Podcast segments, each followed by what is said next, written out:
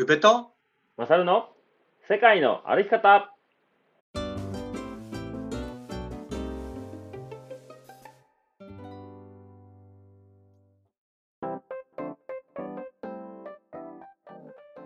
世界の歩き方番組パーソナリティの宇部と。マサルです。この番組は世界一周とロングタイムの旅をしてきた宇部とマサルが日常の気づきや旅から得たこと学んだこと旅のエピソードを踏まえてお話しする番組です本日2月の3日土曜日ですね。よろしくお願いします、よろしくお願いします、えー本来今日は PPP の配信のはずだったんですけども、はいはい。えー収録したんですけどね。音声の乱れがちょっと僕の手には負えない。僕の編集技術ではどうしようもないような状況だったんでちょっとお蔵入りとなりました。2時間に及ぶ長丁場のね収録でしたが まさかの。そうね。いやもう怖かったもんな。あの iMovie 怖にか iMovie に音声入れた瞬間なんか一定のリズムで何かが入ってるぞみたいな。周波数が。そうそうそう。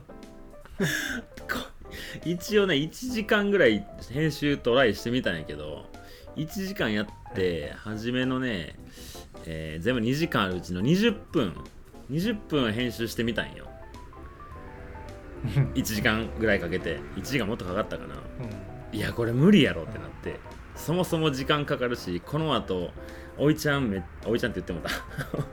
おいちゃんが喋るパート来るぞってなったらそこ全部かぶってくるからさ。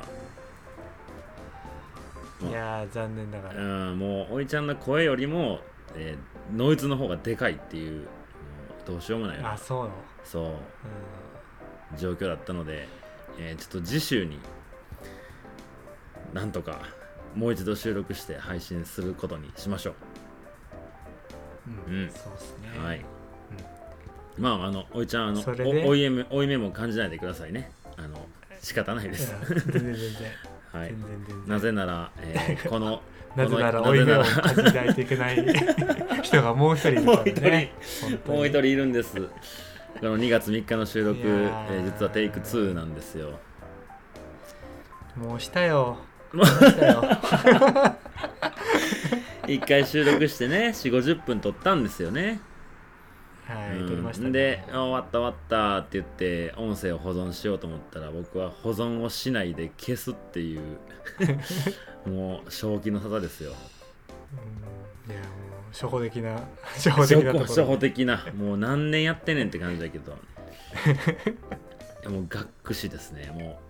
えーいやーがっくしだけど謝まあ謝罪謝罪しかなすることはできなかった。すいませんでしたと。いやいや だからおいちゃんも全然気にしなくて大丈夫です。はい。大丈夫です、はい、もしなんかとと次の配信収録の時に僕に何か言われたらあの僕を責めてください。僕も同じことしてるんで。僕はもっとひどい。音声を消すっていう。なかったことない まあ聞いてる人はね分かんないからね。まあそんなそうこちらのね裏事情があったというところでございます。はい、はい気を取り直して言ってくれますか宇部さん。お知らせあもちろんです。もちろんです。はい、ではお知らせですね。時系列的にゆうちゃん先言った方がいいんかな？あそうですね、うん。うん、2月の1718に、えー千葉県の富津市金谷ですね、あのまあ、のほぎり山の、まあ、いつも歩いてるところのスタート地点うん。鋸南町のお隣のところで、なんとですねあの登山フェス2024 in 千葉っおい。ていうのが開催される、うん。そうなんですよ、うん。うん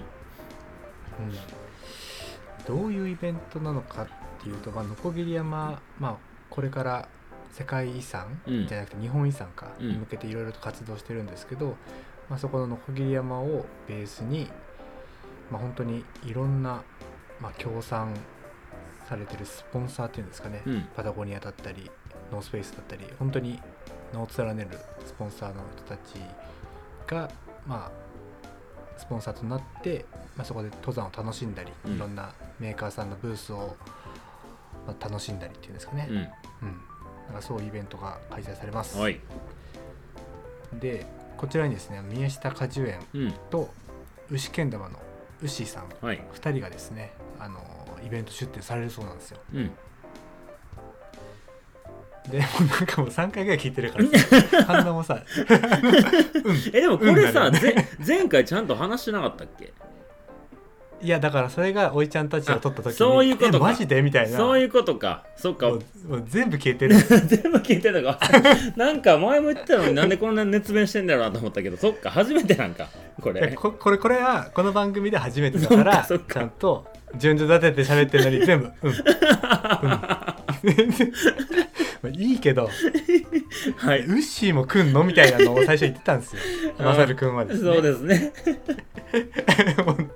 全部がななかったことになってるからさ。うん。でそんでそんでみたいな。ごめんなさい。どうぞ話長いなみたいな。感じになってます続けてください。続けてください。はい、でそこのイベントで、まあ、ロックトリップを今年初お披露目するような形になっております。はいはい。ゆゆうちゃんも行くんやねもちろんそうなんですよ、うん。で宮宮下さんの、まあ、お手伝いっていう形で行こうと思ったんですけど、うん。まあ、先日宮下さんから連絡があって、ああのートークショーを、うん。その宇部と宮下でロックトリップができた背景とかを喋ってくれないかっていうえそんななんかあのなんていうもう一流メーカーさんたちが集まるイベントでしょこれいやそうなんですよね。もう、ノースフェイスやらパタゴニアやらもう誰が見ても分かるような アウトドアしてない人でも知ってるようなメーカーも来るようなイベントにトークショーですか？えートークショー。しかも30分あの僕らいただいてるそうなんですよ。うん。宇部と宮下が。うん。そう。でまあそれはまあ宮下さんが、うん。なんかせっかくだったらこういうことを僕ら話せますよっていうのを、うん。多分ヤマハックさんなのか、うん。ねそういう人たちがに話を持ってったらしくて持ってって言ったら言ってくれたらしくて、うん。でまあせっかくだったらね地元のそういうブルワリーさんとかもいてる中なのでそういう時間を作ってどうあの話をしてみてはどうですかっていう形でうん。いただいてるそうなので、はい。まだね内容はまあ決ま打ち合わせもしてないので来週か再来週に打ち合わせをする予定なんですけど、うん。なんかそういうイベントになっております。言うて2週間後やんねいやそうね。ね。うん。そうそう。でこちらの、まあ、デザインうん。あのこのイベントのデザインはうちらの、えーせ去年の PPP でもはい。お世話になったトムさんが、お我らがトムさん。イラストを我らがトムさうんんが、うん。あのイラストを担当されていて、うん。トムさんも当日うん。来られるそうなので、はいはい。まあ、いその僕ら僕らのトークショーの時間はちょっとまだわからないんですけど、うん。まあ、僕のインスタなのか宮下さんのインスタグラムなのかで多分告知はされると思いますので、はい。うん、興味のある方はぜひ、えー千葉の方まで遊びに来てください。はい。いうところですかね。う。ん。まあ東京からも近いしね。行きやすいんじゃないかな。うん、電車で1時間半、まあ、2時間ないぐらいで来れると思いますうんうので、ん。ちょっと小旅行気分でぜひ行ってみてください。うん、はい。はい、では、えーこちらからは何度も、えー案内してますんでサクッといきますね。えっ、と、はいは2月の24日土曜日名古屋の、えー名護のキャンパスというところでつなぐ東海自然歩道、えー半世紀続いてきたロングトレイルの今という、えートーク中心のイベントが開催されます、えー時間がですね11時会場の11時半開演となっております。で17時までのイベントですね。でその後懇親会もあったりしますでえー内容は東海自然歩道の全線調査をした、えー、3班の、えーまあ、有名ハイカーたちがいるんですけども、まあ、その辺のはいはい報告会がメインですね。で、まあ、日本国内の、まあ、トレイルのうーんトレイルクラブのブースがあったりとか、新越トレイルとか、道のくとか、天富とか、まあ、九州自然歩道、東海自然歩道、まあ、などなど、たくさんの日本のロングトレイル、長距離自然歩道の、まあ、情報がそこで手に入るんじゃないかっていうブースも出ております。で、えープログラムの一番初めにですね、まあ、ロングディスタンストレイルとスルーハイキングという内容で、えー初代のトリプルクラウンをされた船田さんと、えー僕がですね対談させていただくということになっております。うん、うん、うん、素晴らしい、もうちょっと初代の初代のちょっとオーラを感じてきますね。船田さんってもうちゃん一回打ち合わせそう。したんですよね。ついね先日、まあ、オンラインで長谷川さんも踏まえて、えーオンラインでミーティングというか打ち合わせしたんですけどちゃんと話したことなかったんでね、あのどんな人なんかなと思ったけど今は農家されてるみたいで、多分三大トレイル歩いた後、もうすぐ農家になったんじゃないかな。そうね、うん、LDHD で一回お会いした時に、うん。うんそういう話聞きました、うんうん。そうまあその辺の話は当日出てくるかなと思うんですけどなんかはいはい。あのまあ、打ち合わせの中で船田さんもね26歳7歳8歳9かな？だから3年間で、うん。まあ言ったら多分向こうで年を超えてのはな789で歩いたったよね。29歳で終わったんやけど、うん。まあ、毎年、え1本ずつ行って3年間で終わるって僕も同じようなリズムで歩いてたからなんか実際はお金とか大変でしたよねみたいな話をしてその辺がすごい似てて面白かったですね、へー実家住みながらアルバイトしてお金貯めてそれでまた海外行ってみたいな、へー。うん、うん。なのでまあこの初め一応50分ぐらい、えートークの時間をいただいているのでまあ長距離自然歩道とかに特化する話というよりかはロングトレイルとかスルーハイキングっていうことをまあトリプルクラウンを歩いた2人でいろいろ話していこうみたいな感じなので僕もすごい楽しみにしてますね、いやいいっすね、はい。で、えー参加ご希望の方はまあ、ネットでもね、東海自然歩道、つなぐ東海自然歩道が調べたら、もう山系オンラインとかいろんなところで告知が出ておりますので、そちらからでもえー内容見れますし、え僕のインスタグラムのアカウントのハイライトにイベント案内というのを置いてます。そこにえーイベントのリンクも貼ってますんで、そこから飛んでいただいて内容を確認して、えー申し込みできるようになっておりますので、ぜひ覗いてみてください。はい。はい。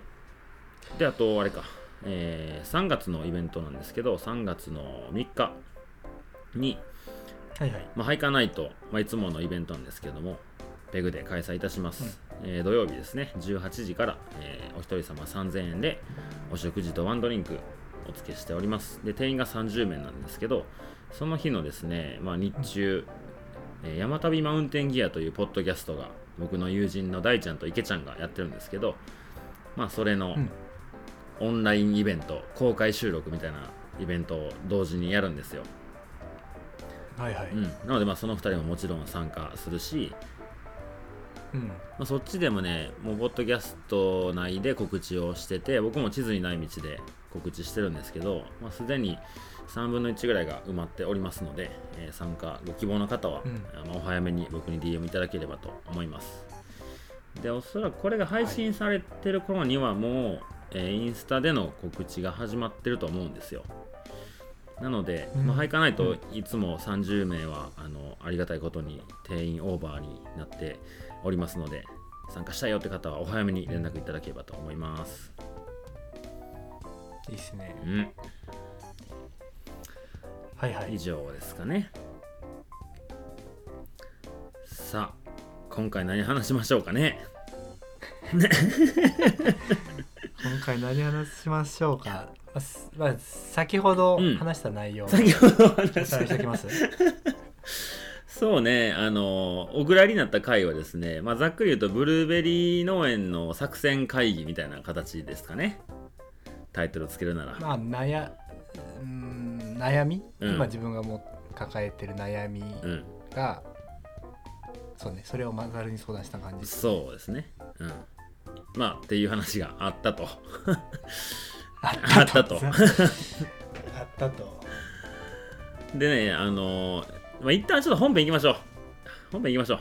はい、はい、世界の相方、スタートです。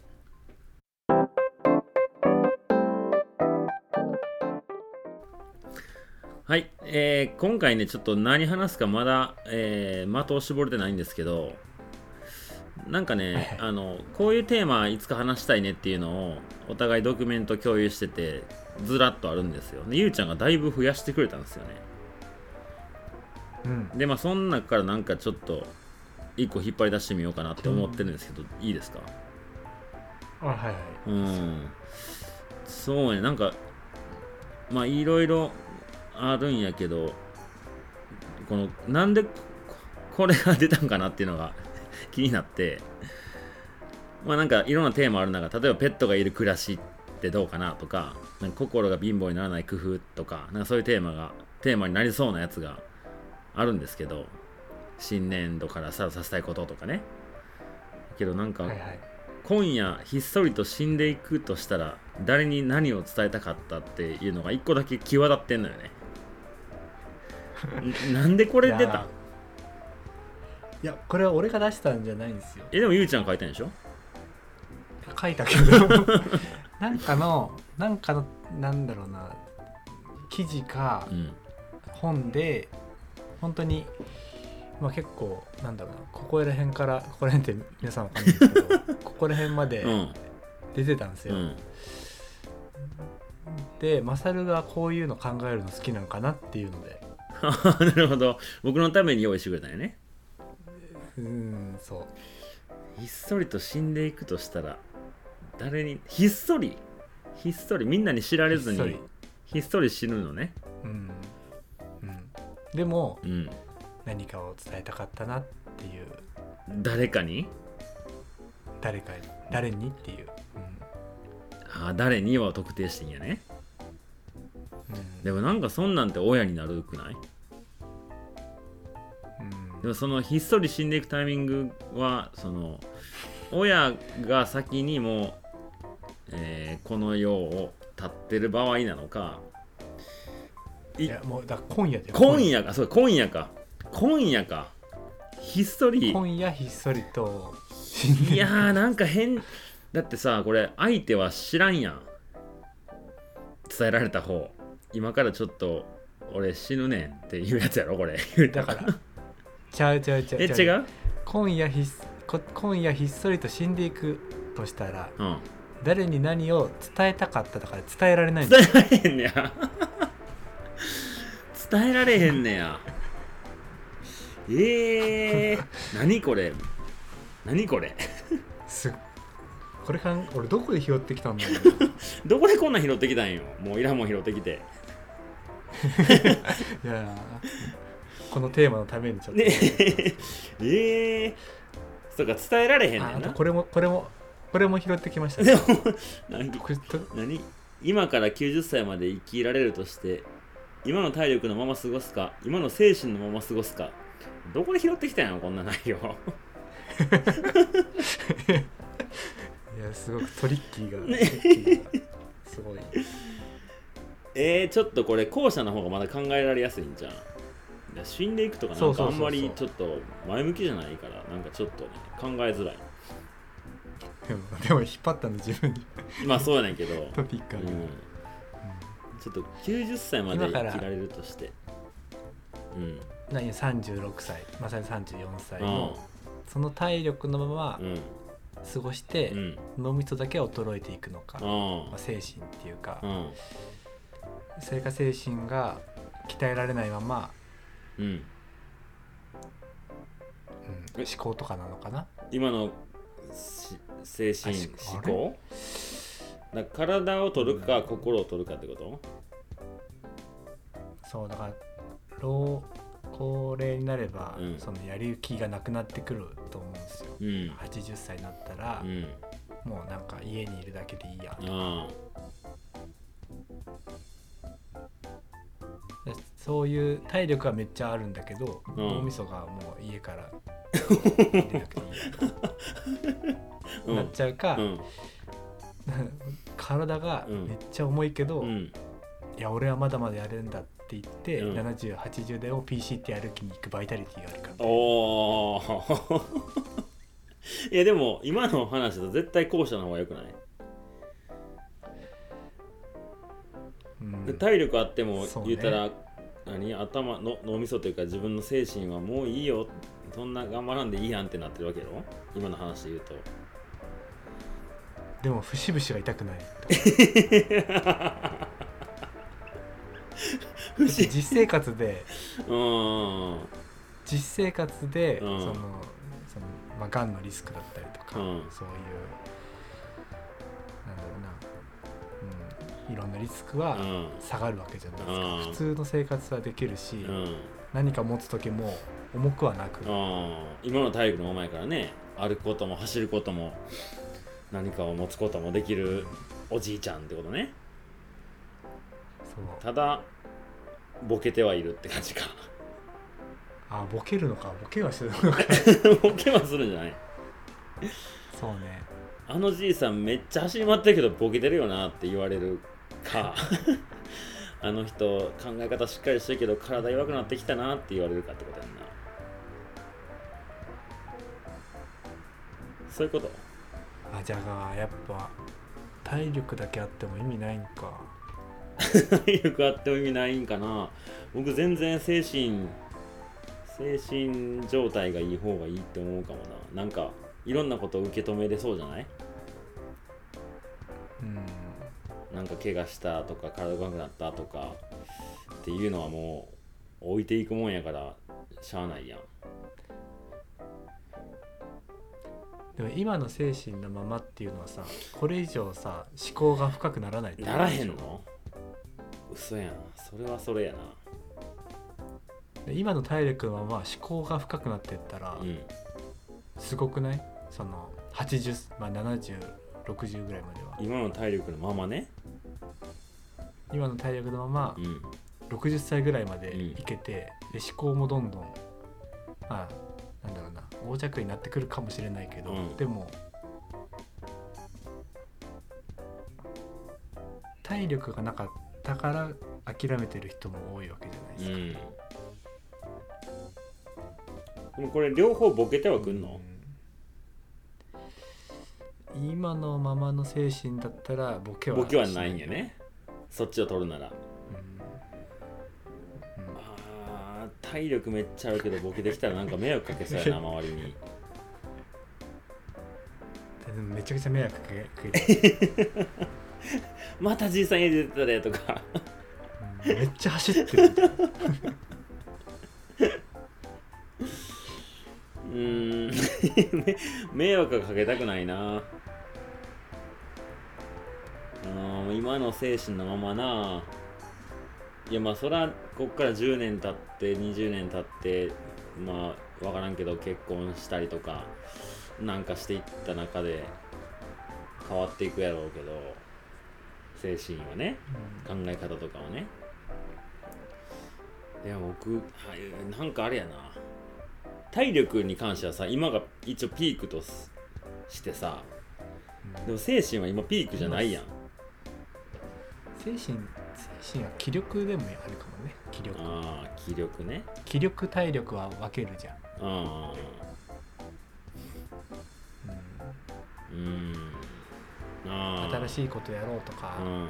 は今がこれよりさね年取ってくると衰えるものうん。だと思うんですよ、うんボケもしないしね。ああやったら後者かな。気力のまま体力は落ちていくのをもう受け止めるよ。うん、確かに、うん。うん。うん、今回外れ会ですかね。外れかい そんなんあんねん。あのもう出がらし 出がらしも出し尽くした感じが。集中力が切れてる感じじゃあもうこのさあの外れ会を皮切りにさあのちょっともうこんなんもいこう。ペットがいる暮らしなんでこれあげたの？いいかどうかってこと？ああ。そうペットがいる暮らしってどうなんかなってその自分まさるむ昔ペットとか飼ったりした？えー、っとねハムスターを兄ちゃんが飼ってたな。えー、兄ちゃんが？うん僕は飼ってないな。まあ一応みんなで見てたけど兄ちゃんが飼ってるみたいな感じだっえそれはちゃんと書いてた？たあちゃんと飼えてたよ。飼えてたっうん何年も生きて。えーうん。えー今はまあそういうペット飼いたいなとかって？今はないかななんかまあやっぱ家開けること多いからっていうのが一番の理由やけど。でもまあ言うたら例えば僕がゆうちゃんみたいなリズムの生活してたら全然飼いたい。うん、うん、何を？猫。えー。うん。ああそっかそっか。うん。猫好きやから。うん。外れ会ですね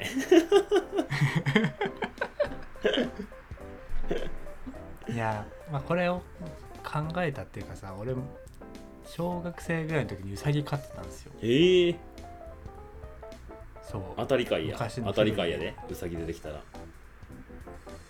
あそうなの？いやいや上のうさぎってイメージないやん。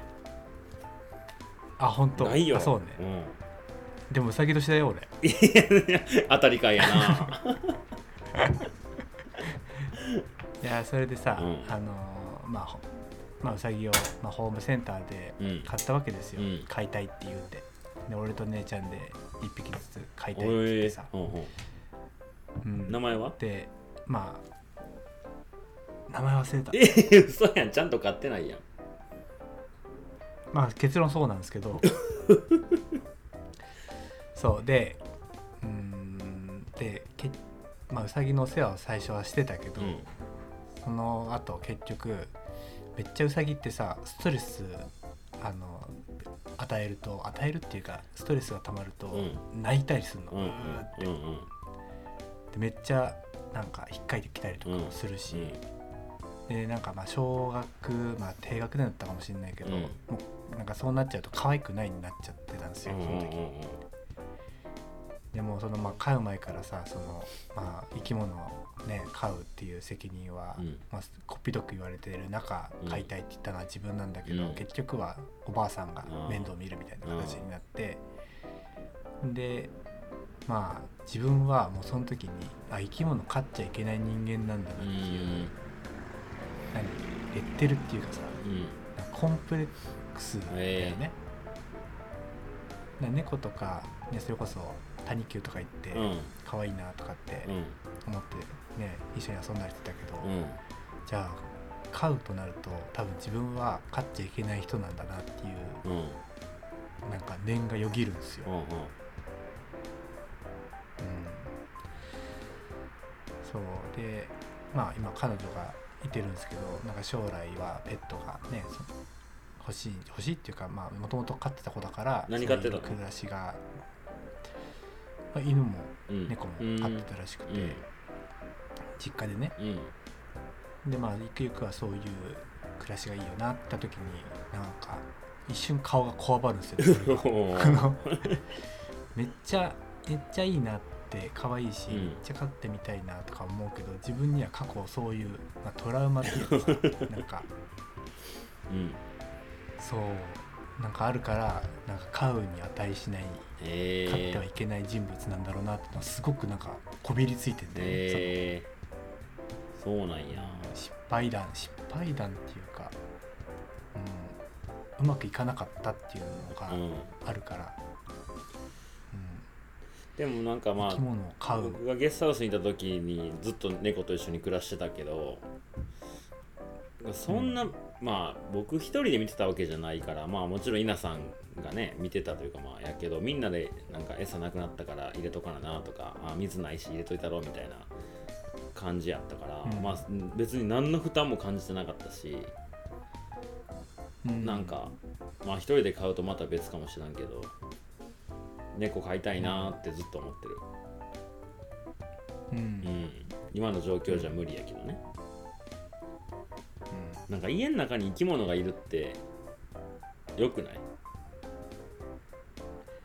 うん。うん一人一人で僕住んでるからさまあ植物がうん。めちゃめちゃ元気なモンステラがいるぐらいなんやけど僕んちももう家開けるからさ植物いろいろいたけどどんどん枯れていなくなってさもう帰ってきたらうん。1週間空けて夏に帰ってきたらもうめちゃめちゃ白出てごめんなって思いながら水あげてたけどやっぱ無理でうん。モンステラはめちゃめちゃ強いからずっと生きてくれてんねんけどなんか家の中にこううん。生き物がいるっていうのはなんかすごい安心する気がする。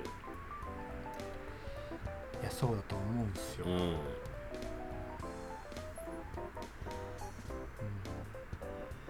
となんか最近あのこの前ひあの僕の個人のポッドキャストでも秀樹さんと藤川秀樹さんとのあれよ、えー、ファイブクエスチョンやってたけど、いやその中で秀樹さんって寂しい。聞きましたよ、あありがとうございます。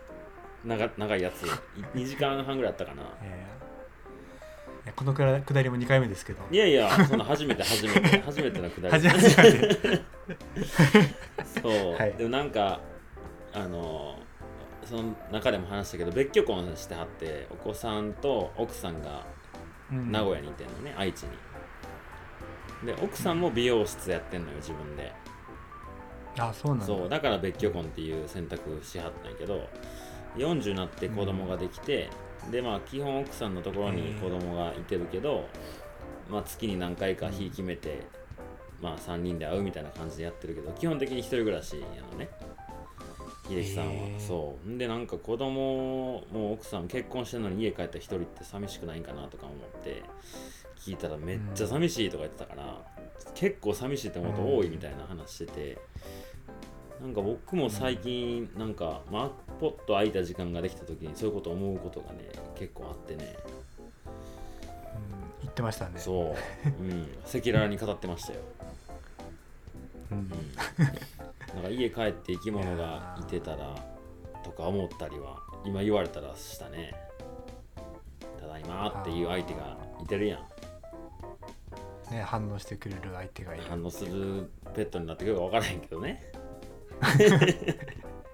一応ピン耳をピンってするかもしれない そうそうしね餌くれっつって、まあ、僕は猫の想定しかしてへんから多分収録とかしてたらパソコンの上座ってくるんやろうなとか思うけどね。うん。そうね。そう。だからまあやっぱ動きがねやっぱ僕は今ほんまに去年と今年もやけど頻繁に物理的に動いて、まあ、仕事だったりとか遊びも含めて動くことが多いから、まあ、なかなかそこは責任持てへんなと思ってるけど。うん。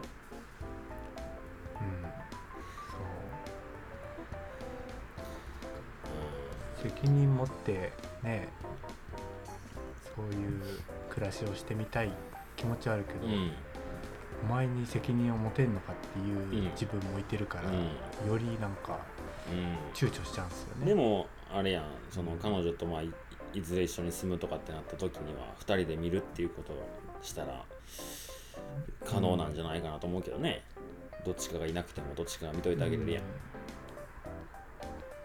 そうでもなんかそう思ってる自分とやっぱコンプレックスって拭えないんだなって思うえ。ー あの感覚があるんですよ。名前も忘れてしまったウサギのあの子のことが、うん、そうやっぱあるんですよね、え。ーえ買ってみたいっていう気持ちは結構あんの？買ってみたらどういう暮らしになるんだろうなとかやっぱり動物がいて、なんかなんだろう反応を見て、うん。なんか気持ちがふわってなんか優しくなれるじゃない、うん。そういう感覚はあるんですよ、うんうん。僕にも、うん。僕にもこんな僕にもあんねんな。こんな僕にもうん。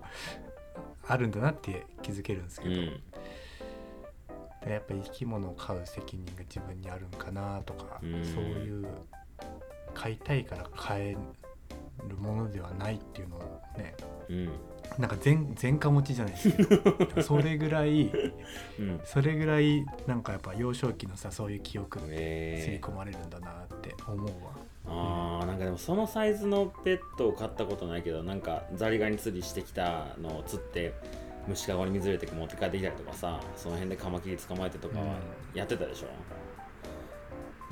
うん。で、まあ、虫を飼うみたいな感じかな。なんかさメダカ飼ってみようとかさ、あの金魚すくいした時に金魚飼ってとかさ。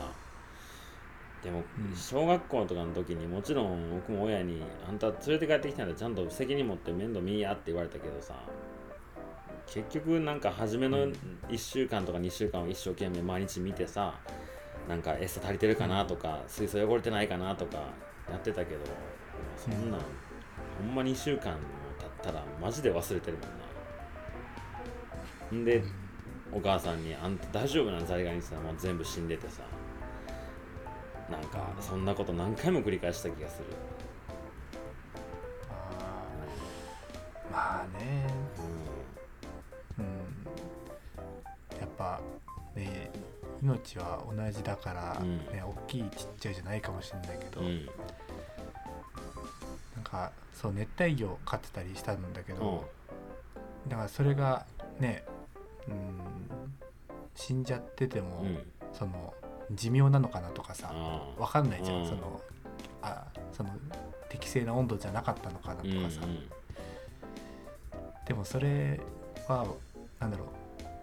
うん。まあ猫とかね犬とかウサギとかって自分が向き合わないっていう姿勢をなんかしたなって思うことって結構なんかあなんかそれとは違う気がするんだよね、うん。餌だけ開けてて、うん。熱帯魚とかもさ餌だけ開けてて、うん。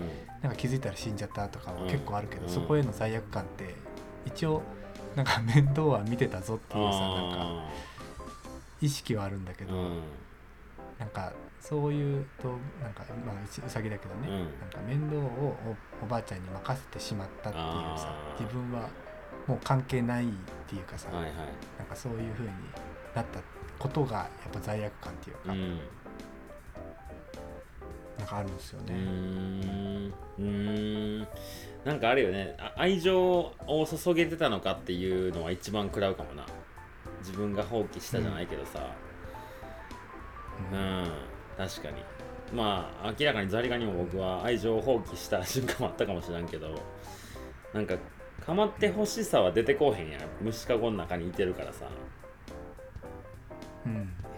子供の時って残酷やな。そうやって、まあ、そうやって命を知っていくんかもしらんけど生き物が死んでるっていうのを見てさ。だってまあザリはなんかしらんけどザリガニとかカマキリとかよく飼ってたんやけどさ。